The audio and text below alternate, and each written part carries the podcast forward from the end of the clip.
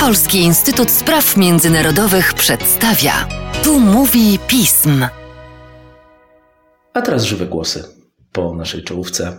Łukasz Esina prowadzący i Michał Wojnarowicz mój gość. Dzień dobry. Dzień dobry. A skoro ty to wiadomo, że Izrael i całkiem niedawno o tym rozmawialiśmy, bo w czerwcu nastąpiły poważne zmiany. Izrael w ogóle w jakiś sposób ciągle istnieje w naszym imaginarium polskim. A skoro mamy ten nowy rząd, który był rządem jak na Izrael nieoryginalnym, bo tam desygnowanie przyszłego premiera już się zdarzało w latach 80., to pora na drobne podsumowanie. To jeszcze nie 100 dni, ale już jakiś czas i to czas, który związany był z różnymi problemami, które się przydarzały po drodze również w polityce międzynarodowej. Nawet dyrektor CIA ostatnio odwiedził Izrael, w ogóle różne rzeczy się dzieją. A co się tak naprawdę do końca dzieje, to ty nam za chwilę, Michale, powiesz. No najkrócej rzecz ujmując, y, po tym euforii dość widocznej u izraelskiej opozycji, która w końcu przejęła w czerwcu władzę, nastąpiło zderzenie z brutalną polityczną rzeczywistością i wszystkie blaski i cienie tej bardzo, bardzo różnorodnej koalicji Dość powiedzieć, że. Że tak posłuży się aluzją od naszego państwa, czy ktoś już opuścił koalicję? Jeszcze nie, ale przypominam naszym słuchaczom, że ten rząd ma większość 61 mandatów na 120 miejsc w Knesecie.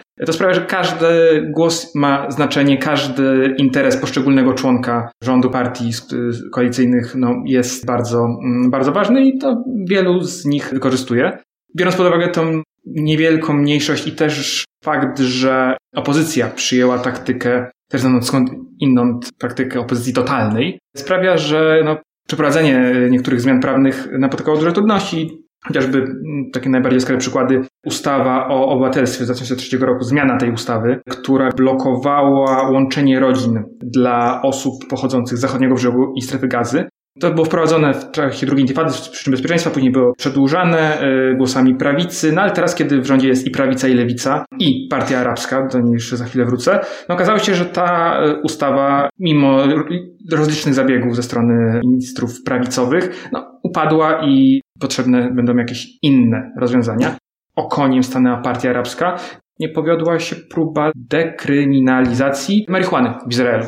Partia RAM, partia konserwatywna, islamistyczna, no, nie zgodziła się. Opozycja głosuje twardo na nie przeciwko wszystkim rządowym ustawom.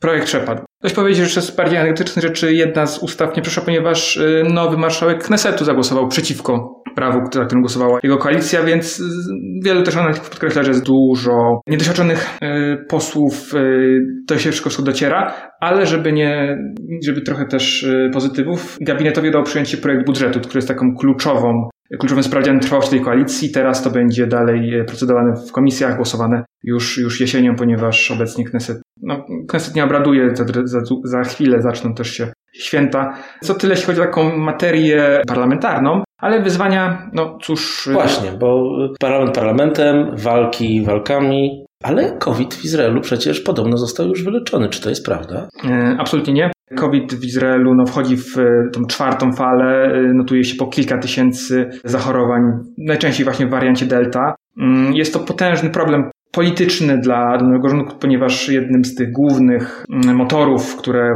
znaczy przekazów Beneta w jeszcze czas opozycji było to, że on poradziłby sobie, w przeciwieństwie do ówczesnego premiera Netanyahu, on poradziłby sobie z sytuacją, z kolejnymi falami, nie dopuściłby do kolejnych lockdownów. A teraz e, rzeczywistość mówi sprawdzam, i no, widać te mocne wahnięcia w ramach rządu, ten opór przeciwko powrotowi do twardych obostrzeń, próby właśnie jakiegoś e, wypracowania strawnej dla, dla większości społeczeństwa rozwiązania tego, e, tego problemu. Chociażby prowadzono e, trzecią dawkę dla osób mhm. powyżej 60 roku życia. No pocieszające jest tak, tak ogólnie, jeśli możemy właśnie czerpać z, tego przykładu wnioski dla, dla całego świata, to, że jednak szczepionka chroni, że jednak większość tych osób, które chorują, i przechodzą ciężko y, tą chorobę, to jednak są sobie niezaszczepione. Więc y, no, trwa pewien wyścig, tak? To oczywiście też mocno opozycja obecnie wykorzystuje, żeby ten rząd uderzać. To jest chyba póki co takie najważniejsze wewnętrzne wyzwania, jakie, mm, jakie temu, to, temu rządowi grozi. Oczywiście są liczne kwestie dotyczące relacji z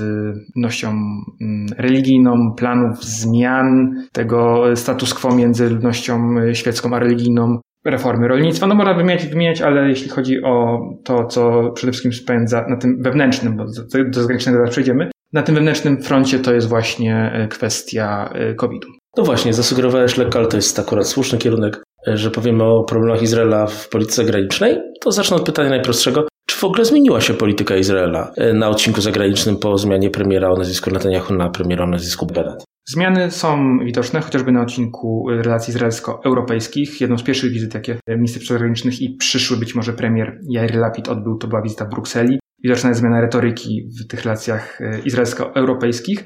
Również na niekorzyść niektórych państw członkowskich, bo nie ma co ukrywać, e, ostra krytyka Izraela spadła na e, Polskę w kwestii, mhm. w kwestii nowelizacji kodeksu postępowania administracyjnego.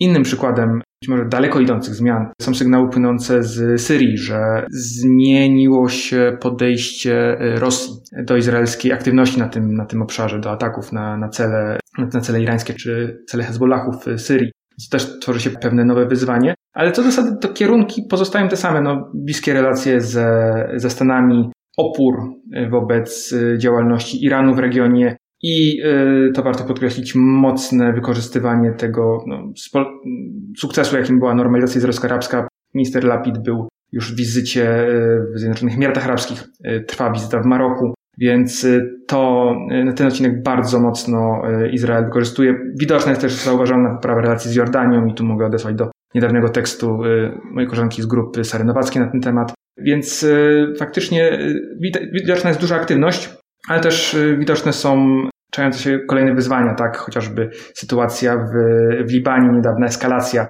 Dość powiedzieć, że w tym roku spadło z wystrzelonych z południowego Libanu więcej rakiet niż od 2006 roku, tak? Czyli od ostatniej wielkiej konfrontacji między Izraelem a Hezbollahem. Stąd y, no, najbliższe miesiące będą no, testem dla y, rządu na odcinku zagranicznym oraz, tak jak już wspomniałem na początku naszej rozmowy, na odcinku wewnętrznym. Ostatnie drobne uzupełniające pytanie, a jak z relacjami izraelsko-amerykańskimi? Widać pewną, ze strony amerykańskiej, nie ma co ukrywać, pewne zadowolenie ze strony zmiany rządu. Widoczne jest, ze strony administracji Bidena chęć e, pewnego, można powiedzieć, dopieszczenia nowego rządu. Planowana jest wizyta e, premiera, premiera Beneta w Stanach na przełomie sierpnia i, i września. I też widoczne jest pewne, no też dostać korzystne sygnały w stronę, w stronę administracji tu można doszukiwać się pewnych delikatnych zmian w podejściu do, do ludności palestyńskiej, pewne też więcej jakby retoryki niż działań w działaniach irańskich. W każdym razie no Izrael nie chce robić problemu Stanom Zjednoczonym, Stany Zjednoczone również nie chcą robić problemu Izraelowi, więc y, no, y, pytanie, jaki będzie kolejny duży sprawdzian dla tych, dla tych relacji, chociażby porównywalny z tym, co widzieliśmy w maju w czasie ostatniej konfrontacji w strefie gazy. Cóż, o Izraelu być może jak Bóg da, Bóg Abrahamowych plemion, prawda? Wszystkich trzech, również tych, o których mówiła Sara Nowacka rok temu w podcaście tutaj, po tych porozumieniach, pokaże, jak to się będzie wszystko rozwijało, bo chyba tylko on jest w stanie rozsądzić, jak się układają podziały w Knesecie. Dziękuję za wszystko.